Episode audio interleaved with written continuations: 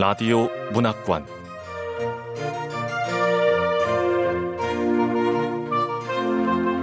한국 단편 문학 특선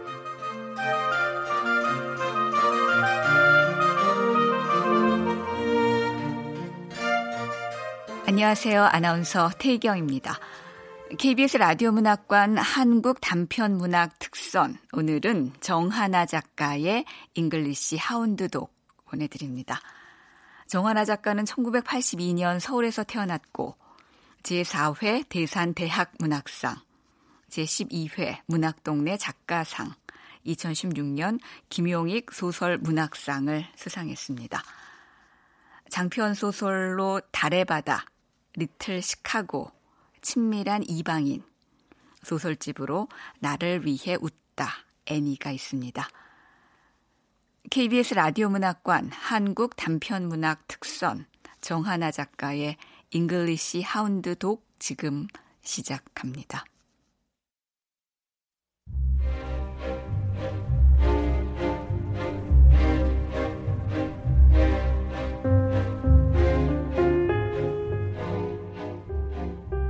English Hound Dog 정한아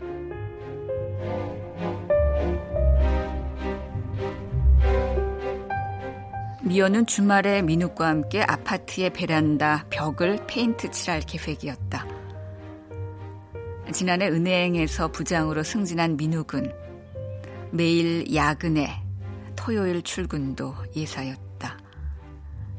민욱이 승진하면서 맞벌이를 끝내고 전업주가 된 미연은 되도록 주말이라도 그를 쉬게 해주려 애쓰고 있었다. 하지만 어떤 일은 부부가 함께 하고 싶었다. 이를테면 새로 산 집에 페인트 칠 같은 것. 그래서 민욱이 주말에 친구 부부를 초대해도 되느냐고 물었을 때 미연은 말없이 한참 뜸을 들였다.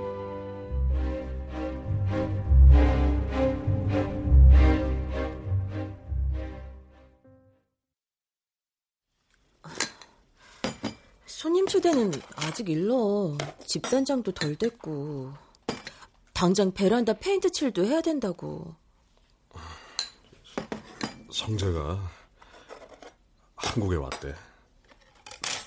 뭐, 성재 씨가? 어, 성재 아버지가 돌아가셨나 봐. 연주랑 같이 들어왔대. 장례는 벌써 마쳤고 곧 베트남으로 돌아간다네. 민욱과 성재는 고등학생 때부터 친구였고 그들을 통해 만난 미연과 연주도 10여 년이 넘는 인연이었다. 꽤나 가까운 사이였지만 성재가 사업 실패로 한국을 떠나면서 연락이 끊겼다. 미연은 자신이 연주의 이름을 꽤나 오랫동안 잊고 있었다는 사실을 깨달았다. 걱정했는데 생각보다 목소리는 괜찮아. 그래. 처음에는 성재가 내 초대 거절하더라. 왜? 선약이 있대. 그렇다고 밥 한 끼 안 할 수 없잖아, 성재인데. 그래서 다시 오라고 했더니. 에, 그랬더니 온대? 어.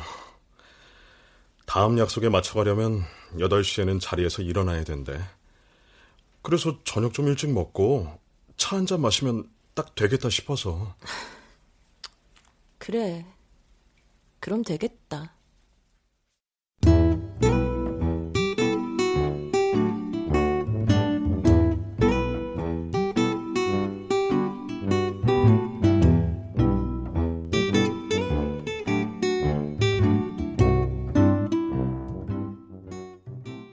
연주는 미연이 새 집으로 이사한 것도 둘째 아이를 낳은 것도 알지 못할 터였다.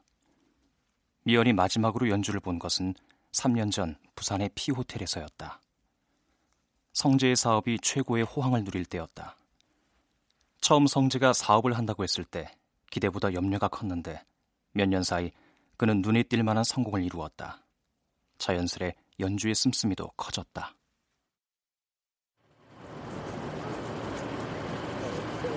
미연아, 여기야 여기.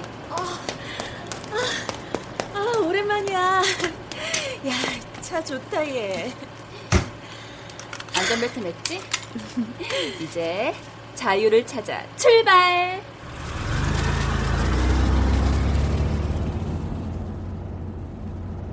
겨울만 아니었으면 창문을 활짝 열고 달리는 건데.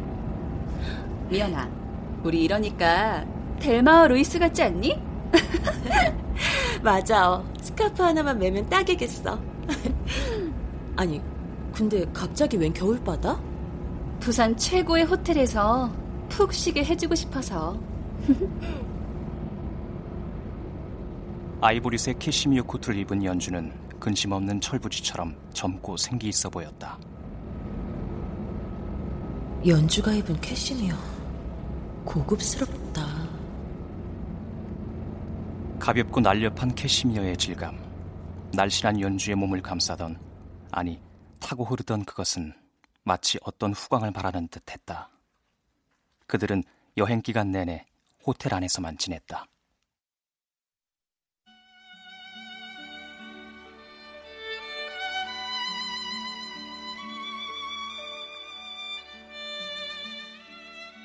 호텔 레스토랑에서 음식을 먹고 private beach에서 산책을 하고 스파에서 마사지를 받고 바다가 한눈에 보이는 객실에 머물렀다.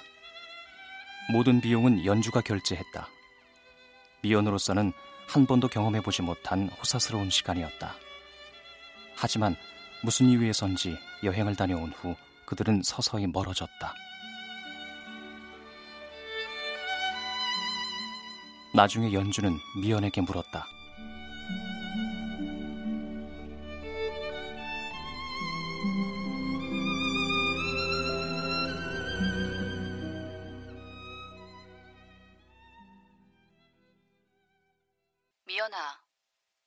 부산에서 내가 뭐 섭섭하게 한 거 있어? 미연은 침묵했다. 그녀는 그 여행에 대해 하나도 기억에 남는 것이 없었다. 다만 그날 연주가 입고 있던 코트만이 선명하게 떠올랐다. 어린 새의 솜털처럼 빛나던 코트. 미연은 여행 내내 자신의 무거운 검정색 패딩을 팔에 걸치고 다녔다. 미연아, 듣고 있어? 내가 뭐 섭섭하게 한 거 있냐고. 아니, 아니야. 그냥 연주 너하고 내가 너무 달라진 것 같아서. 뭐? 미연아, 우린 처음부터 달랐어. 그걸 몰랐단 말이야?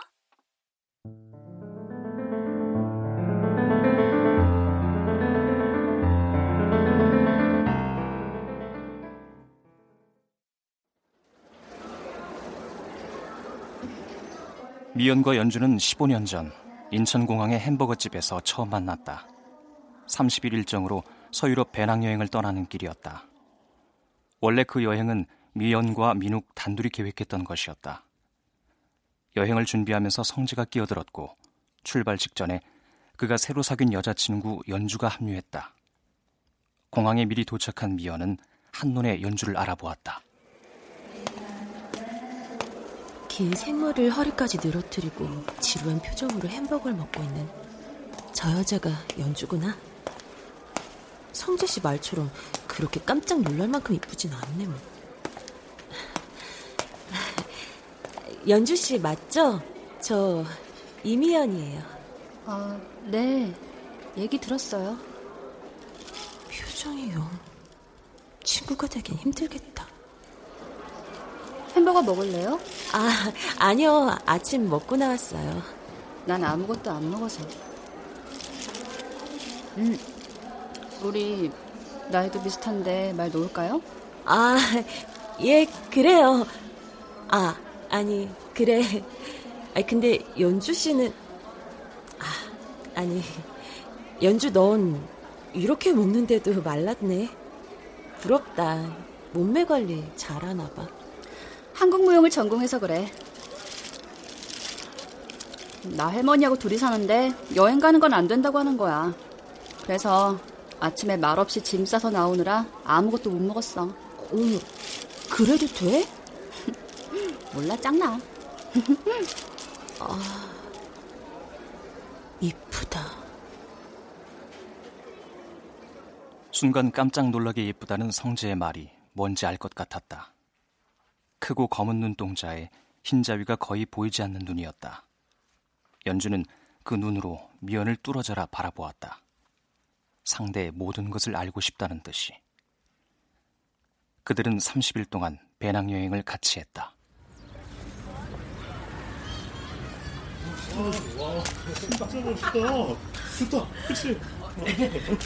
자, 여기 보세요. 남는 건 사진밖에 없다고. 포즈 잡고. 야, 좀 웃어라. 오케이. 자, 치즈. 치즈.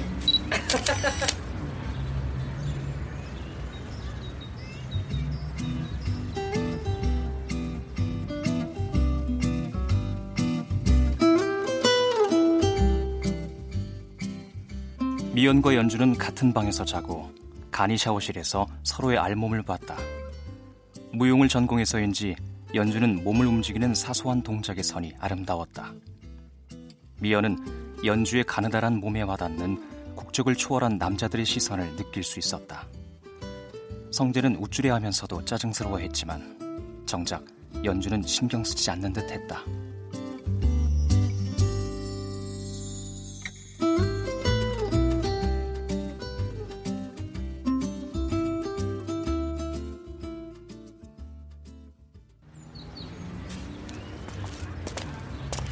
성재 씨, 남들이 날 보든 말든 왜 신경 써? 야, 나 네 남친이야. 당근 신경 쓰이지. 성재 씨, 나 같은 말 더 안 할 거니까 잘 들어. 다른 사람들이 날 보든 말든 신경 쓰지 마, 오케이? 우린 그냥 갈 길 가면 되는 거야, 오케이? 어, 연주 씨. 아, 같이 가. 자, 자기야. 저 두 사람 좀 불안하지 않아? 그러게. 어쩌면 여행 끝나자마자 헤어질지도 몰라. 하지만 그들은 헤어지지 않았다. 대학 졸업 후 미연은 그림책으로 유명한 아동문학 출판사에 들어갔다. 민욱은 은행에서, 성재는 주류회사에서 일자리를 잡았다. 연주는 항공사의 스튜어디스 준비를 했는데 잘 되지 않았다. 그녀는 결국 유치원이나 어린이집에서 시간제로 무용을 가르치는 일을 시작했다. 둘은 친구가 되기에는 공통점이 하나도 없었다. 하지만 민욱과 성재로 인해 넷이 한자리에 모이는 게 습관이 되었다.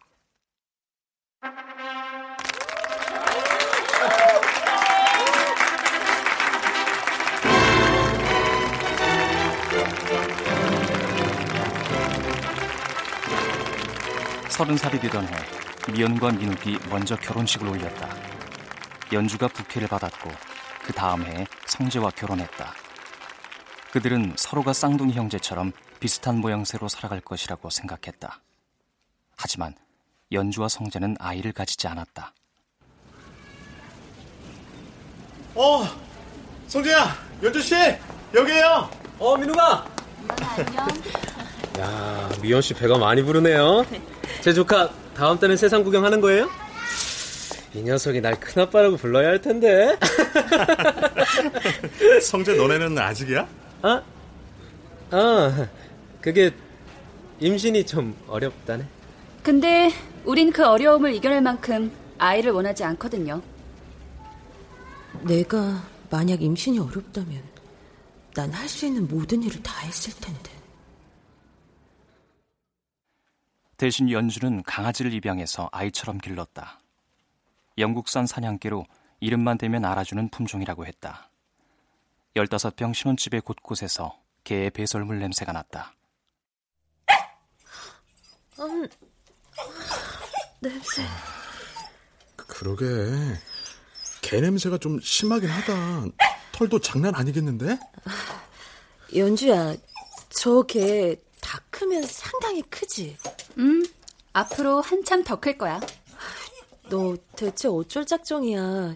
감당도 못하면서 이렇게 큰 개를 키워도 돼? 방도 작으면서 무모한 결정 아니야? 미연은 고개를 절레절레 저었다. 하지만 걱정이 무색하게 곧 성재가 사업의 수완을 드러냈다. 주류 회사를 관두고 재무 컨설팅 회사를 차렸는데 주식과 보험을 파는 일 외에 이자율 높은 대출권을 다루는 것 같았다. 위험성이 높은 만큼 수익성도 높았다. 그들은 개인들이 있는 고급 빌라로 이사했다.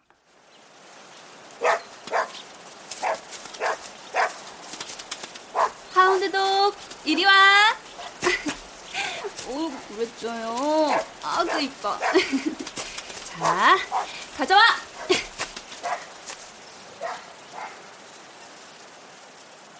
넓은 풀밭에서 뛰어노는 개를 볼 때마다 미연은 생각이 복잡해졌다. 대체 이 빌라는 몇 평이나 되는 거야? 쬐끔한 주류회사 다니던 성재가 이만한 성공을 이뤄낼지 누가 알았겠어. 참. 동창들 사이에서 가장 성공할 거라고 했던 사람은 우리 애 아빠 민욱 씨인데. 민욱은 어렸을 때부터 총명하다는 소리를 들으며 명문대에 들어간 수재였다. 하지만 그에게는 야심이 없었다. 미연 역시 무리에서 모험을 하는 대신 안전하게 현실을 지키는 편이다. 하지만 대단하다는 소리를 듣고 자라 평범해져 버린 민욱을 보면 아깝다는 생각이 드는 것도 사실이었다. 미연이 아는 사람들 중에서 그 문을 열고 들어가 보니는 성재뿐이었다. 비록 그 후 곧장 추방되었다고 해도.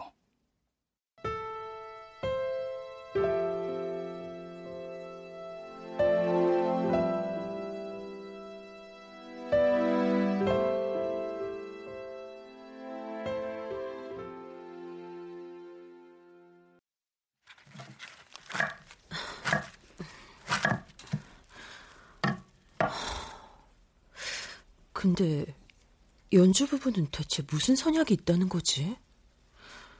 우리 말고 또 만날 사람 없을 텐데. 미연이 알기로 그들의 모든 인맥은 사업과 함께 완전히 끝장났다. 성재 그 자식한테 대출받은 돈까지 다 넣었다가 몽땅 날렸다고! 난 집사람 몰래 투자했다가 이혼까지 당했다니까? 모든 것을 잃은 성재는 한국을 떠나기 전 민욱을 찾아왔다. 민우가 나 돈 좀 빌려주라. 구할 수 있는 만큼 아주 조금이라도 좋아. 미, 미안, 미안하다.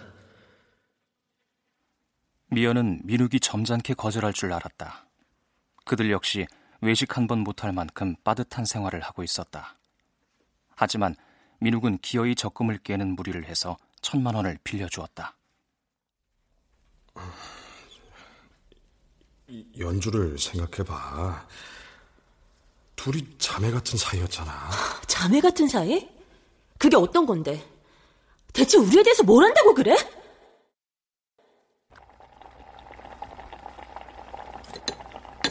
아, 연주 부부 어디쯤 오나 전화 좀 해봐. 어.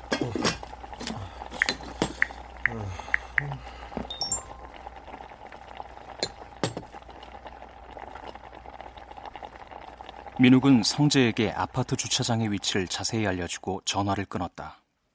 미연은 바닥을 닦고 또 닦았다. 약속 시간보다 30분쯤 늦게 인터폰이 울렸다.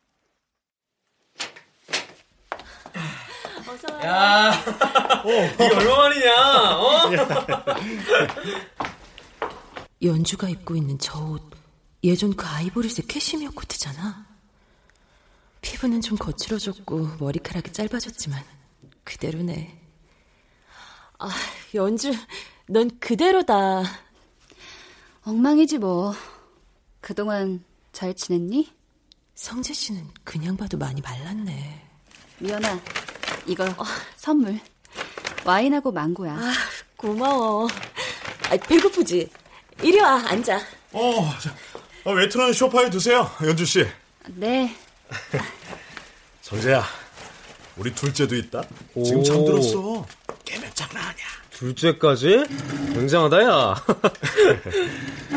아유, 아버님 장례는 어떻게 된 거야? 왜 알리지 않았어? 너무 급작스럽게 돌아가셔서 경황이 없었어. 원래 지병이 있으셨잖아. 민욱의 질문에 성재는 다른 사람의 일을 이야기하듯 담담하게 말했다. 성재의 아버지는 2년 전 아들의 사업이 무너졌을 때 노후 자금으로 모아놓은 퇴직금과 살고 있는 집까지 날려버렸다. 노인은 얼마 전까지 민욱에게 전화를 걸어와 말했다. 민욱아, 네가 내 아들 같았어. 나 억울하고 답답한 거 누구한테 얘기하겠냐? 사람이 분수도 모르고 욕심을 내면 안 되는 건데 그 녀석이 아무리 통 사정을 해도 집까지 팔아서 주는 건 아닌데. 기운이 쭉 빠지는 넋두리를 마냥 듣고만 있는 민욱에게 미연은 종종 짜증을 냈다. 두 달 전부터 연락이 뚝 끊겼는데 돌아가신 줄은 민욱도 미연도 몰랐다. 자, 오 고마워 고마워. 베트남에는 언제 돌아가는 거야? 이제 가야지. 장례 마치고 주변 정리하는데 시간이 좀 걸렸어. 음. 이번에 가면은 다시 올 일이 있을까 싶다. 아, 입맛에 맞을지. 연주야, 많이 먹어. 어. 야, 진수성찬인데요? 아, 아, 내 정신. 아. 여기 식탁은 어. 이 등을 켜야 예뻐.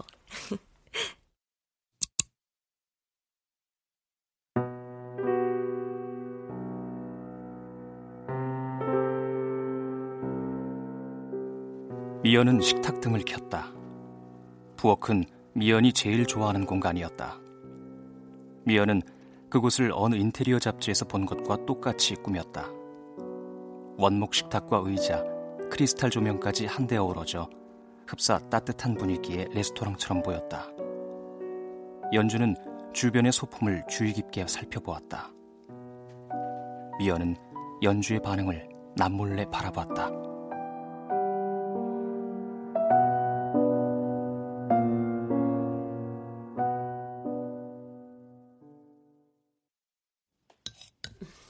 베트남은 살만해요? 가방 공장에서 일한다고. 가방 공장 관리하는 거야. 사는 조건은 그런 대로 괜찮아요, 미연 씨. 한국인 사장 내외가 묵던 사택이랑 그 안에 있는 가구며 집기까지 다 제공해 줬거든. 오, 그거 잘 됐네요. 우리 공장에서 만든 가방 한국하고 일본에서 수입해. 내가 보기에 가방 산업은 전망이 밝아. 아... 잘하면 베트남 돌아가서 새로 법인을 차리게 될지도 몰라. 정말? 정말지? 아이, 그럼. 성재 씨가 좀 들뜬 것 같네. 오랜만에 친구를 만나서 저러는 거야? 아니면 막 아버지를 잃었으니까 제정신이 아닐지도 몰라. 연주 얘는 통 말도 없고. 그리고 공장이 바닷가에 있어서 음. 아침 저녁으로 연주랑 산책도 하고 여유로워. 야, 정말 부럽다. 우리 부부는 얼굴도 제대로 못 보는 날이 허다한데. 아, 바보처럼 웃기는. 우리는 이 집 20년 된 아파트 하나 사려고 대출을 얼마나 받았는지 몰라. 음. 이집 절반은 은행 거야. 은행집. 아, 당신 꼭 그렇게 말해야 되겠어? 자신을 우스꽝스럽게 만들어서 분위기를 환기시키는 짓 이런 자리에서는 좀 그만하라고. 야, 민우가. 그렇게 살지 마라. 다 헛짓이야. 중요한 거는 부부 두 사람이야. 두 사람이 진짜 원하는 삶을 사는 거. 우리는 뒤늦게 많은 대화를 했어. 어디로 가야 할지, 어떻게 살아가야 할지. 자기야, 이제 우리 이야기는 그만해. 누가 재밌겠어. 오랜만에 모였잖아. 모두가 즐거운 이야기를 하자고. 어? 어, 알았어.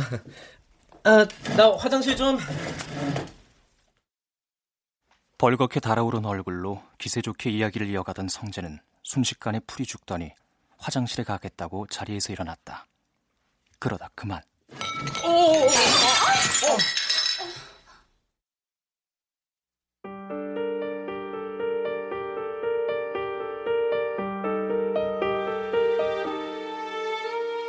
식탁 위에 있던 램프를 넘어뜨려 버렸다. 미연이 어렵게 공수했던 앤틱 램프였다. 크리스탈 램프는 날카로운 소리를 내며 산산조각 나버렸다. 미연은 그것을 꼼짝도 하지 않고 내려다 보았다. 마치 정지동작이 걸린 화면 속 인물 같았다. 그때 방에서 작은 아이가 우는 소리가 들렸다. 아, 괜찮아. 등은 내가 치울게. 어서 들어가 봐. 어...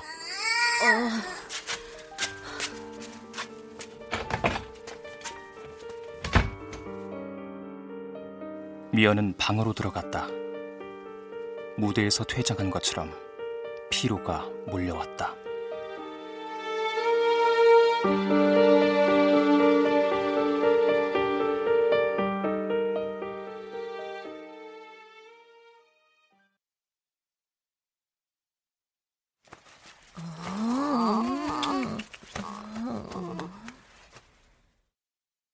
젖은 기저귀를 갈고 막 아이를 안아들었을 때 노크 소리가 났다. 연주였다. 들어가도 되니? 어, 어 그럼. 자. 아, 왜서 있어? 여기 앉아. 어. 미안해. 우리가 괜히 온 것 같다. 너희한테 피해나 주고. 아니야. 피해는 무슨.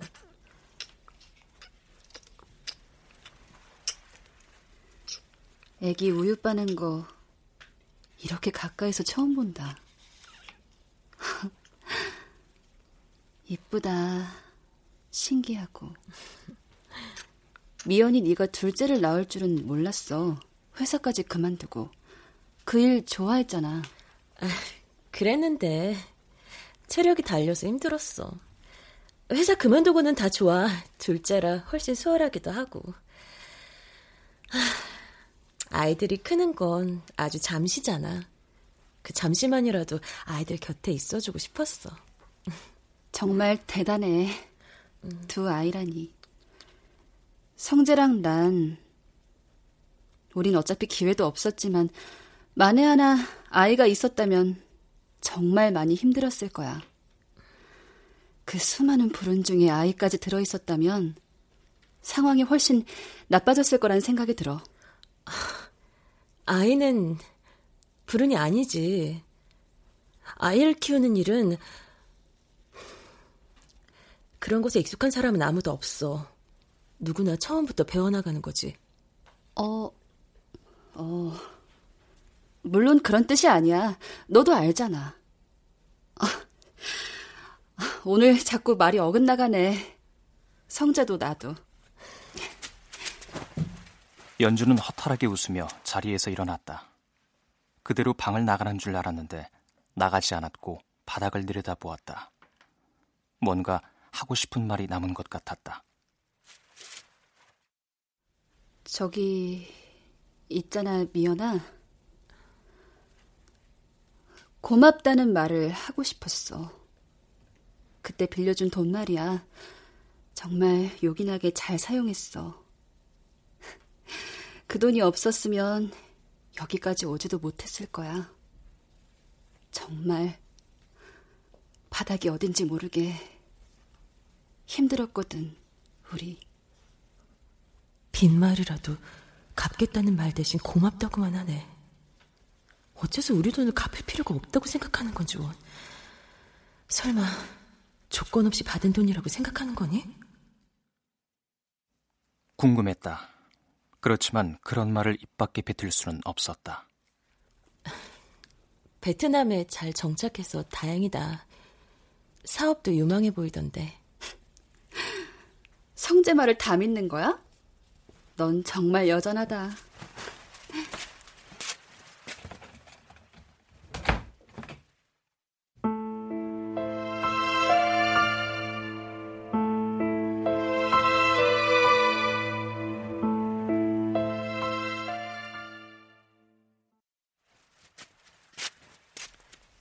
애들은 다 재웠어.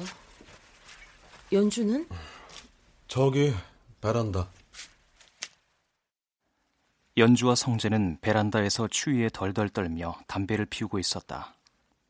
베란다 벽의 코팅지가 흉물스럽게 벗겨진 것이 미연의 눈에 거슬렸다. 그것을 말끔히 벗겨내고 페인트 칠을 하는 것이 원래 오늘의 계획이었다. 손님이 오지 않았다면 말이다. 연주와 성재가 들어온 후 그들은 상을 치우고 본격적으로 와인을 마시기 시작했다. 자, 민욱이 너하고 이렇게 편하게 마주 앉는 게 얼마만이냐? 아, 차 가져왔는데 괜찮겠어요? 아, 대리기사 부르면 되죠. 자. 성재는 빠른 속도로 잔을 비웠다. 연주도 제지하지 않았다. 그들은 조금씩 취해갔다. 그날 처음으로 미연이 먼저 말을 꺼냈다.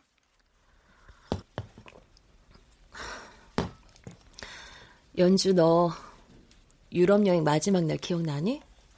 유럽 여행 마지막 날? 우리 스위스에서 마지막 날 퐁듀 먹으러 갔었잖아.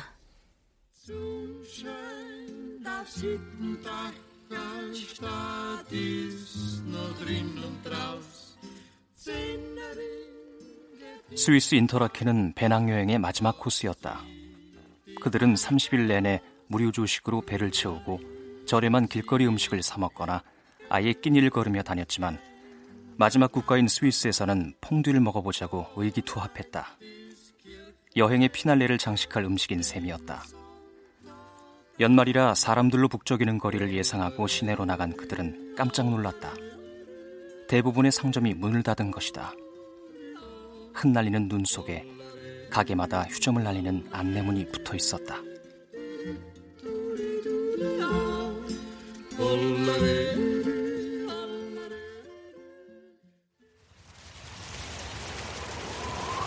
아, 나 배고파. 그냥 24시간 문 여는 햄버거 집에 가서 제일 비싼 세트로 시켜 먹자. 아, 그래. 그게 좋겠어.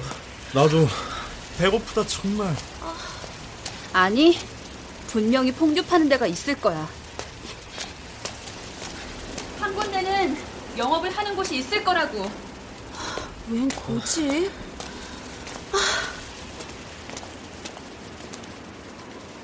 그들은 두 시간 가까이 추위와 허기에 덜덜 떨며 레스토랑을 찾아다녔다. 마지막에 그들은 마침내 문 연 곳을 찾았는데 퉁명스러운 할머니와 나이든 아들이 운영하는 식당을 겸하는 가정집이었다. 그들 외에 다른 손님은 한 명도 없었다. 아, 배고파. 아, 먹자, 먹자. 먹자. 왜? 맛이 이상해? 어디? 음. 야, 이- 야, 이거 상한 것 같은데?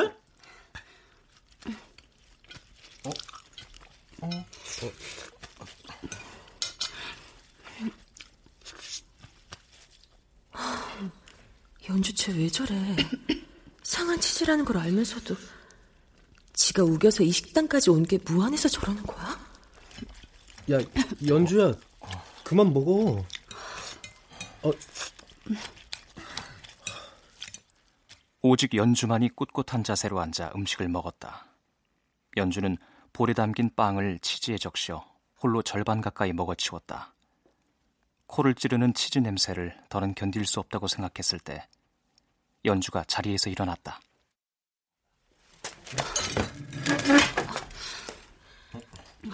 가자. 그들은 가진 돈을 탈탈 털어 음식값을 계산했다. 한 사람당 대형 햄버거 두 세트씩 먹을 수 있는 돈이었다. 연주가 식당에서 나와 골목을 돌자마자 먹은 것을 토하기 시작했다. 연주야! 정말.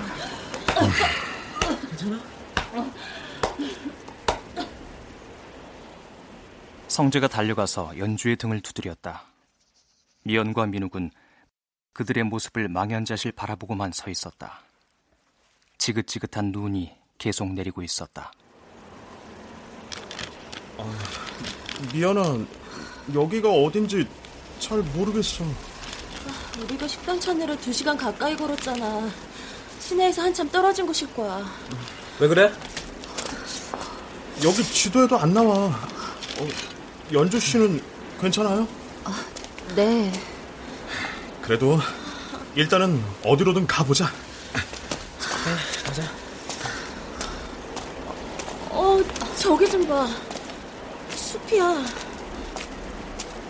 정신을 차리고 보니 숲이 지척이었다. 민가는 하나도 보이지 않았다. 헤매면 헤맬수록 더 깊숙이 미로 속으로 들어가는 느낌이었다. 아주 배도 고프고 이게 다 연주 때문이야. 연주 쟤는 이렇게 만들어 놓고도 미안하지도 않나 봐. 아무렇지도 않은 표정이잖아. 어? 저기 썰매장 아니야? 어? 정말? 썰매장이다. 야, 가보자, 가보자. 성재가 먼저 그 안으로 성큼성큼 걸어 들어갔다. 그는 플라스틱 썰매를 들고 나오더니 망설이지 않고 그 위에 올라탔다. 야, 빨리 타! 여기 동네 사람들이 타는 썰매장이라서 타도 될 거야. 어, 알았어. 그 뒤를 연주가 따라갔고 민욱도 합세했다.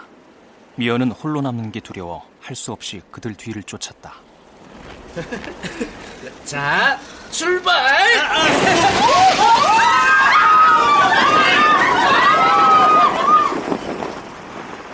경사가 얼마나 가파른지 썰매는 쏜살같이 밑으로 미끄러졌다. 몸이 붕 떠올랐다가 아득하게 아래로 꺼지는 느낌이었다.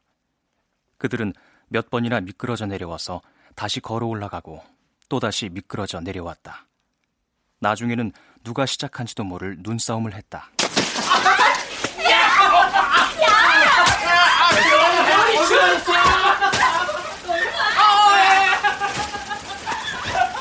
옷과 신발이 다 만신창이가 되어 눈밭에서 굴렀다.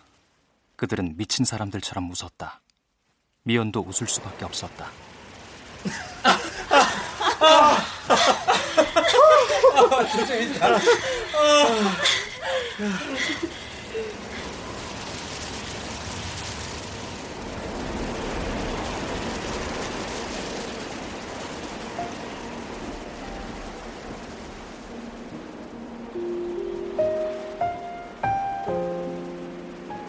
바람이 심장을 통과해서 지나가는 듯한 느낌이었다. 그렇게 눈밭에 누워 한참 웃다가 마침내 웃음소리가 찾아들었다. 난 부자가 될 거야. 커다란 저택에 살면서 커다란 개를 키워야지. 개를 가지는 게 어렸을 때부터 소원이었거든. 뭐야 그게? 개를 갖기 위해서 꼭 부자가 돼야 되는 건 아니야. 아니, 커다란 저택, 커다란 개라니까. 어쨌든 성재는 개를 가지게 될 것을 선포하노라. 뭐? 그리고 우리 모두 자기만의 개를 가지게 될 것도 선포하노라. 오. 마침내 그들 넷은 입을 다물었고 각자 생각에 잠겨 검푸른 하늘을 바라보았다. 어느 순간 눈이 멎었고 사방이 고요했다. 새하얀 눈이 감탄스러울 정도로 입자가 곱고 균일한 스위스 특유의 눈이 그들 밑에 양탄자처럼 펼쳐져 있었다. 그 영원한 눈을 덮고 있으니 폭신하고 따뜻한 느낌마저 들었다. 여행의 마지막 밤이었다.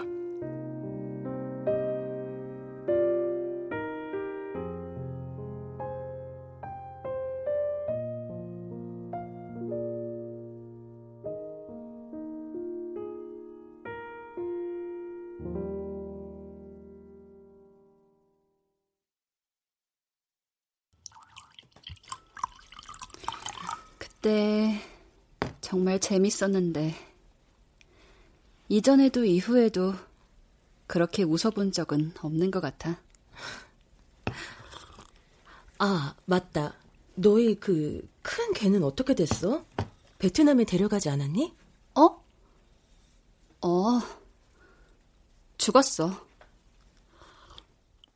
개에 대해서는 도무지 더 이상 물을 수 없었다. 그 후로 그들은 좀 더 술을 마셨는데 대화는 잘 이어지지 않았다. 곧 8시야. 우리 이제 가야 돼. 어?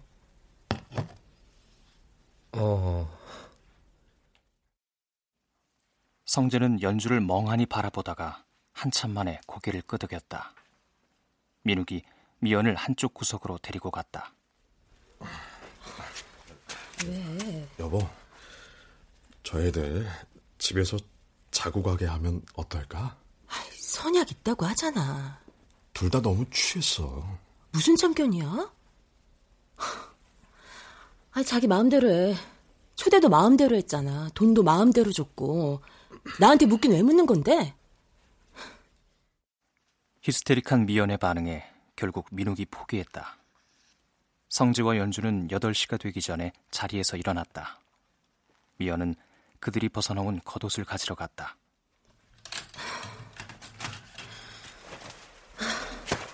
이 코트는 여전히 가볍네. 얼룩도 묻어있고, 이렇게 낡아빠진 코트를 아직도 입고 있다니. 아, 아직도 연주 넌 너하고 내가 다르다고 생각하니? 처음부터 달랐다고 믿고 있는 거야?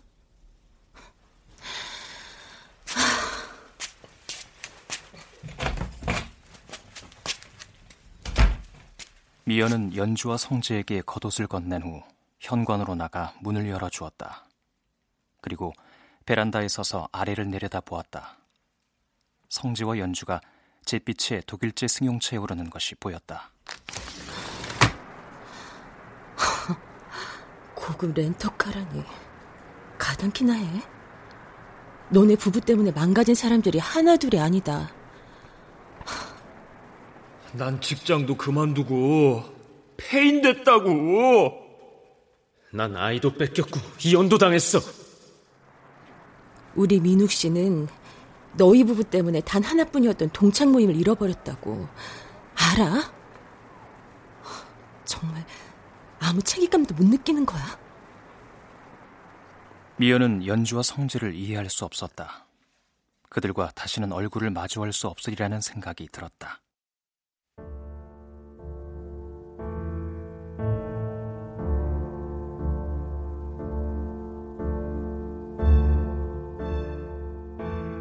잠들기 전 미연은 가슴이 무거운 것으로 눌린 것처럼 답답함을 느꼈다. 원인 모를 절망감에 그녀는 몇 번이나 돌아누우며 밭은 숨을 내쉬었다. 하지만 일단 잠이 든 후에는 꿈도 꾸지 않고 달게 잤다.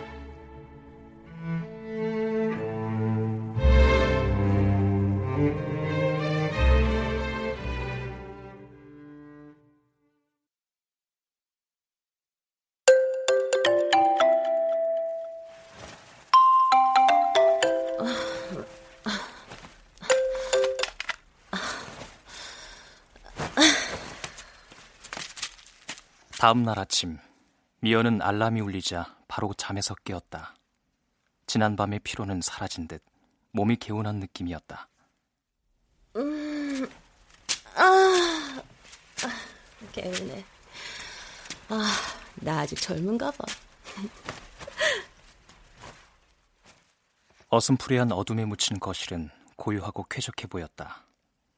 식탁 위 과일 바구니에 노란 망고가 다섯 개 들어 있었다. 전날의 흔적이란 그것뿐이었다.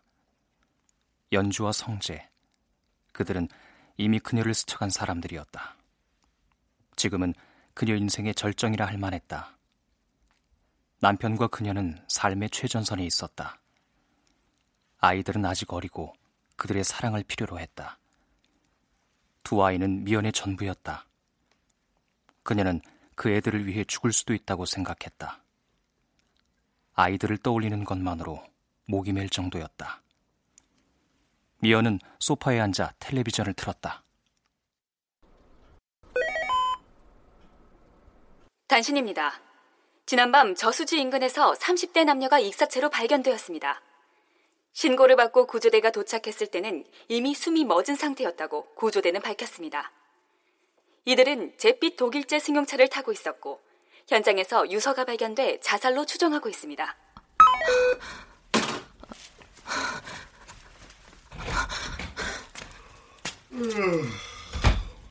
왜 그래? 뉴스에 뭐 났어? 아, 아니야, 아니야, 아무것도.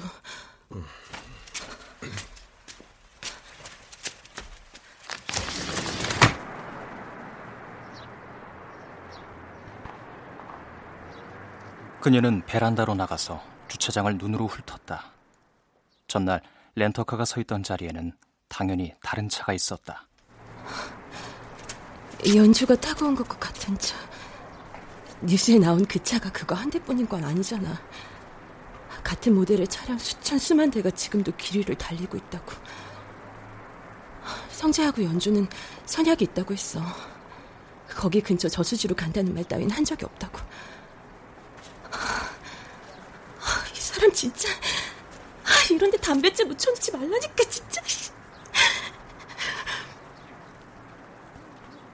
베란다의 철제 난간 위에 차갑게 굳은 담뱃재가 뭉쳐 있었다. 미연은 그것을 손으로 닦아냈다. 담뱃재는 허공으로 흩어져 버렸다. 미연은 흉물스러운 베란다 벽을 바라보았다.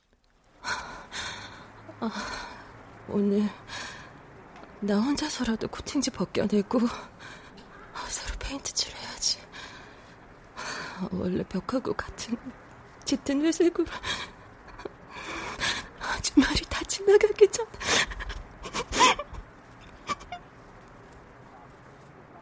미연은 현실적인 사람이었다. 하지만 여보, 하나 엄마.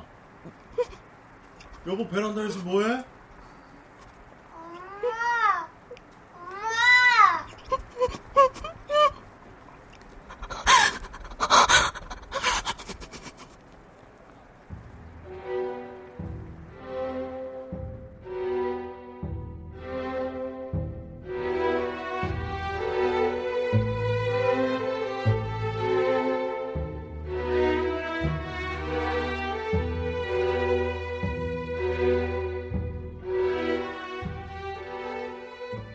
집안에서 민욱이 부르는 소리에도 아이들이 끼어 부르는 소리에도 그녀는 응답하지 못했다. 뭔가에 사로잡힌 사람처럼 텅 빈 벽을 바라보며 한참 동안 그곳을 벗어날 줄 몰랐다.